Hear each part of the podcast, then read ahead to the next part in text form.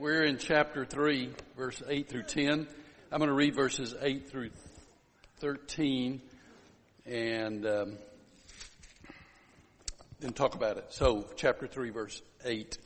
I did an introduction to this section last week, so we don't have time to go back and review it, but we'll pick up with verse 8 in a moment. Then the man and his wife heard the sound of the Lord God as he was walking in the garden in the cool of the day, and they hid from the Lord God among the trees of the garden. But the Lord God called to the man, Where are you?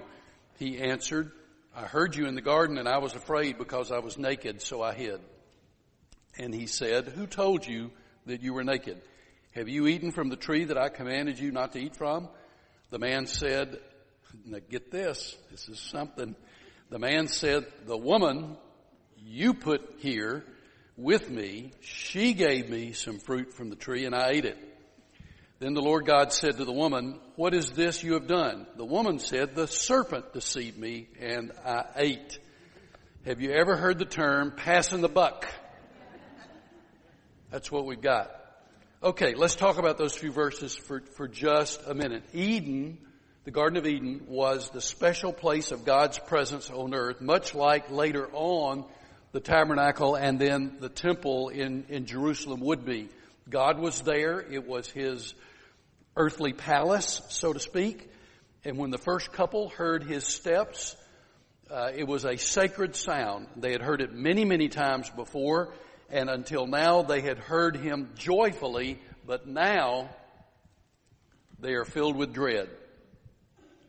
Fig leaves are not sufficient to hide from God. So Adam and Eve decided to try to hide among the trees. And what a pathetic delusion for anyone to imagine that it is possible to hide from God. Have you ever tried? Remember what the psalmist said in the 139th Psalm. Where can I go from your spirit? Where can I flee from your presence? If I go up to the heavens, you're there. If I make my bed in the depths, you're there. If I rise on the wings of the dawn, if I settle on the far side of the sea, even there your hand will guide me, your right hand will hold me fast. If I say, surely the darkness will hide me and the light become a night around me, even the darkness will not be dark to you, the night will shine like the day, for darkness is as light to you. Just a reminder, we cannot hide from God. And we know it. We know that. We know it in our hearts. Yet how often do we, perhaps like Jonah, seek to flee the presence of the Lord? Unbelief spurs the delusion that we can be where God is not. And uh, in this, these moments that we've read about, paradise was lost. I've tried to run from God. I doubt I'm alone in this room in that notion. Uh, I, I, I surely had enough sense to know that I couldn't run from God but it didn't keep me from trying. Uh, even as part of my testimony, moving, taking a new job that required me to move from Dallas to Houston under the assumption that if I went to Houston, God wouldn't be there. and that He would leave me alone. Uh, but that didn't work. Obviously, you know the rest of the story. But in the, in the text, God comes in the cool of the evening in the garden. They've met with him time and again, and God says, Where are you? Now that doesn't mean God didn't know where they were. It's, it, it is like, um, he is saying to them, why are you there? Come out and face me. It's sort of the, maybe a little freer translation of that. Or those of your parents, can remember saying to your children, what have you done? And you knew what they had done, but you asked the question anyway, what have you done? That is really what God is saying to Adam and Eve. So God drew Adam out from his hiding, and yet the voice of God is filled with grace, as we shall see in a moment. Notice Adam's response. No admission of wrongdoing. I was afraid because I was naked and I hid. more aware of his nakedness and his shame than his sin. There has been a profound change in Adam and in Eve. They felt fear for the first time. He's a different man.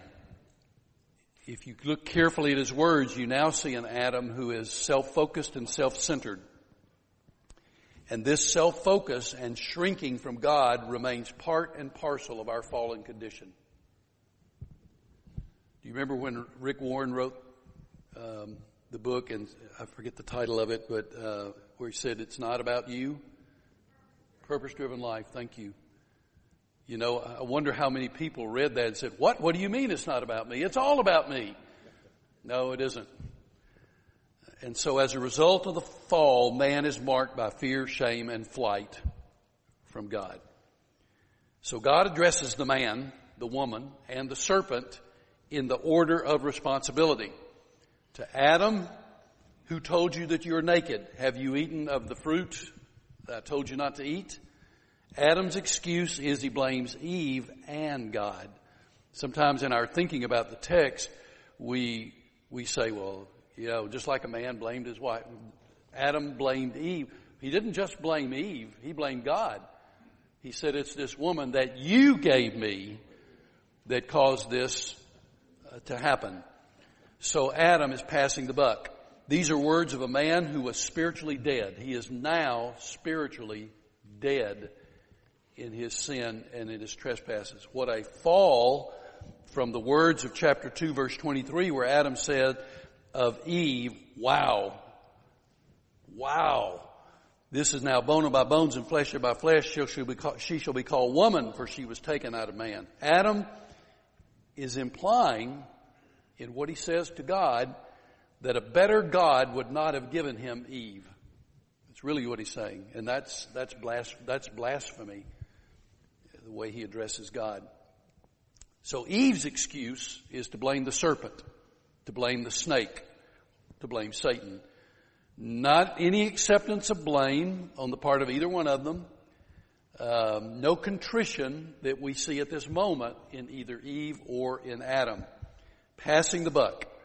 And we still do that. How often do we, how often do we do that? Blame circumstances, blame the way you made me, God, or I'm the victim or I couldn't help it or somebody else made me do it or whatever, whatever, whatever. When what we really need to do is accept responsibility and ask for forgiveness. We can't get away with passing the buck. James addressed the issue in chapter 1 verse 13 when he said, when tempted, no one should say, God is tempting me. That is what Adam said. You did it, God, by giving me this woman. God cannot be tempted by evil, nor does he tempt anyone. But each person is tempted when they are dragged away by their own evil desire and enticed. Then, after desire has conceived, it gives birth to sin, and sin, when it is full grown, full grown, gives birth to death. So, paradise is lost. That's the next section. So I want to read beginning with verse 14, then we'll get partially done with that today. Verse 14. So the Lord God said to the serpent, because you have done this, cursed are you above all livestock and all wild animals. You will crawl on your belly and you will eat dust all the days of your life and I will put, now one of the greatest verses in the Bible is this 15th verse. And I will put enmity between you and the woman and between your offspring and hers and he will crush your head and you will strike his heel. Who is he talking about? The G- Jesus, the coming Messiah. To the woman, he said, I will make your pains in childbearing very severe. Ladies who've had children, you're probably saying, yep, thanks a lot, Eve. With painful labor, you will give birth to children. Your desire will be for your husband and he will rule over you. To Adam, he said, because you listened to your wife and ate fruit from the tree about which I commanded you, you must not eat from it. Cursed is the ground because of you. Through painful toil, you will eat food from it all the days of your life. It will produce thorns and thistles. I think most of those are in my yard right now. Thorns and thistles for you, and you will eat the plants of the field. By the sweat of your brow you will eat food until you return to the ground, since from it you were taken, and for dust you are, and to dust you will return. Adam named his wife Eve because she would become the mother of all the living. The Lord God made garments of skin for Adam and his wife and clothed them. And the Lord God said, the man has now become like one of us, knowing good and evil. He must not be allowed to reach out his hand and take also from the tree of life and eat and live forever. So the Lord God banished him from the Garden of Eden to work the ground from which he had been taken. After he drove the man out, he placed on the east side of the Garden of Eden cherubim and a flaming sword flashing back and forth to guard the way to the tree of life. Okay, we'll see how far we get.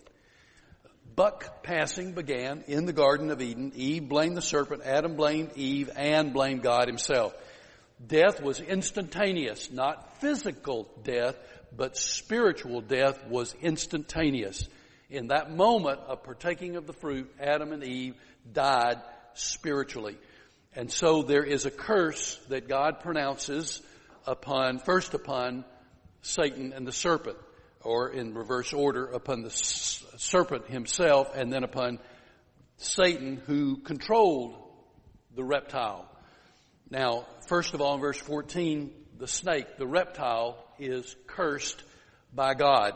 Scripturally, we've read earlier in Genesis, animals were made for man and are subject, are to be subject to him. Thus, any abuse of that order calls for judgment, and that's exactly what happens. God pronounces judgment upon the snake. There are two places in the Bible where God himself pronounces a curse, not speaking through a prophet or someone else, but himself verbalizes a curse. One is here, the other we will see soon when we get to Genesis chapter 4, verse 11, and uh, as God pronounces the curse upon Cain. So both of those instances are in Genesis. Now, it does not mean, as we think about the serpent crawling, it doesn't mean that he was upright before he did what he did. It doesn't mean he walked around with legs. It simply means physically and symbolically you are on your belly forever. You tried to exalt yourself, and that will be no more. Now, um, I don't know about you, but I hate snakes. I, I despise them. They're repulsive. They're revolting, and it couldn't be a more revolting image of Satan than snake than a snake. Uh, growing up, where I grew up, we had a a, a creek that ran through our property. And with creeks go water moccasins, and I cannot tell you how many encounters I had as a kid with water moccasins. I hate them. And, and I'm scared of them also. They're mean. They will chase you. Did you know that? Most snakes will run away from you, but a water moccasin will come after you if you, if you bug him. So believe me, I don't like them. I don't like snakes. In my opinion, the only good snake is a dead snake. But anyway, I know there's some that, who do good things like eat rats and all that, but anyway, I, I can't stand them. So the snake is cursed. You're going to crawl on your belly. You're going to eat dust forever. And then Satan, who controlled the reptile, is cursed in verse 15. But this is an astounding gospel prophecy. This 15th verse is an astounding gospel prophecy. God's curse upon Satan turns into a word of grace. Here's grace right out of the box in the Old Testament. Some call it the first gospel. The woman's offspring refers to Christ who will crush Satan's head. The direct prophetic word about the coming Messiah right here in Genesis chapter 3. This is God's promise to Satan of an individual who is coming, who will engage him in combat and defeat him, which is what Jesus did. It's a prophecy of the cross where Satan will strike the heel of Christ as he suffers on the cross or bringing that suffering on the cross, but Christ will strike Satan's head through his death and his resurrection. And all believers participate in, in the crushing through Christ so that Paul could write in Romans chapter 16 and verse 20, the God of peace will soon crush Satan under your feet. Satan has been defeated. He's been crushed by Christ. God crushed Satan and in the process proclaimed grace through his son who crushed Satan by his great work on the cross and the resurrection. Now, um, can you remember a passage of scripture where uh, Moses is told to put the image of a snake on a pole? Do you remember the story from Numbers 21? sir? Look and live. Look, somebody ought to write a song about that. Look and live. When the snakes, the vipers bite you, look, look to the snake, the image of the snake on the pole, and you'll live. Look in faith and you will live. Well, what's that a picture of? Christ on the cross. In fact, it's worded this way by our Lord in John chapter 3. Just as Moses lifted up the snake in the wilderness, so the Son of Man must be lifted up, that everyone who believes may have eternal life. Lifted up on the cross, we look and we believe and we have eternal life. And then in 2 Corinthians chapter 5, um, yeah, 2 Corinthians chapter 5 verse 21, God made him who had no sin to be sin for us so that in Him we might become the righteousness of God. So we look to Christ and when we look in faith, we will be saved. Now, look at verse 16. To the woman, he said, two things are going to happen. One has to do with childbearing, the other has to do with marriage. First of all, childbearing pain invades planet Earth, maternity and suffering are going to become coextensive. They're going to, they're going to be together. Ladies, I know men don't know anything about it. We can't imagine it. We know it's hard. We know it's painful. And it started right here. The curse pronounced upon Eve. So in childbearing, it's going to hurt and it does. And then in marriage, in, in this 16th verse, he says, your desire will be for your husband and he will rule over you. Now, uh, uh, I'll, I'll close with this. In chapter 4 verse 7, that word desire is the same word in chapter 4 verse 7 as it is here and there it says, if you do what is right, will you not be accepted? God speaking to Cain. But if you do not do what is right, sin is crouching at your door. It desires to have you, but you must rule over it. Literally, this word desire means to rule over. And so what the text is saying is that it was the desire of Eve to rule over Adam, but God ordains that the creation order would prevail and that Adam would be the ruler or the leader of the home and rule over his wife. And therefore strife will persist in domestic relationships over that issue from this day forward. I offer our homes as potential examples. Perfect peace, therefore, is no woman's lot in this world, and man too feels the striving and the conflict. But grace will drive the willing soul to God. And that's what we're going to see more of next time. So there's the curse to Eve. God's got something to say to Adam that's not very pleasant. But even as he does, there continues to be a note a note of grace. And we'll see that note of grace as we continue all, really all the way through the rest of the Bible.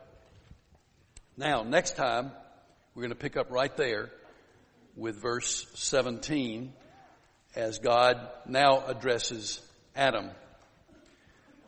Um, Adam and Eve.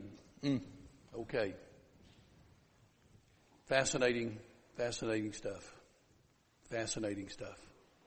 Now, next, I'm Monday. Monday, I'm flying to Haiti with my son, and we're going to do a pastors' conference there as we have for the last number of years. So I'll not be here uh, next Wednesday, uh, but Dr. Leroy Kemp is going to teach. So uh, it's going to be better than what I've been offering you. So come and uh, hear Dr. Kemp as he will be teaching you next Wednesday, and then I'll be back for the following Wednesday, and we'll pick up right there in chapter three. And then I don't think I'm going to be out a while, for a while. So I know I've missed a lot lately, but I, am not going to be out for a while after that. Uh, like like Christian said, I, you know, enough is enough, and I'm going to be ready to stay home for a while. So I'll be here two weeks from today. All right, let's bow together. And again, thanks Christian for sharing. If you would like to help Christian, I encourage you to do that. He is an incredible young man, and I, love and appreciate him very much. And so I'm proud of him for uh, taking this opportunity to be an intern uh, across the world for the summer. So uh, certainly pray for him, and if you'd like to help in a tangible way, please do so. Father, thank you for your precious word. Thank you for the note of grace. Thank you for the proclamation of the gospel that we find in Genesis chapter 3 verse 15. And thank you for the fact that Jesus crushes the head of Satan and we who know you are victorious in Christ. Bless us as we leave this place today. I pray that you will encourage us and bring us together again next week. In Christ's name I pray. Amen. God bless you. Thank you.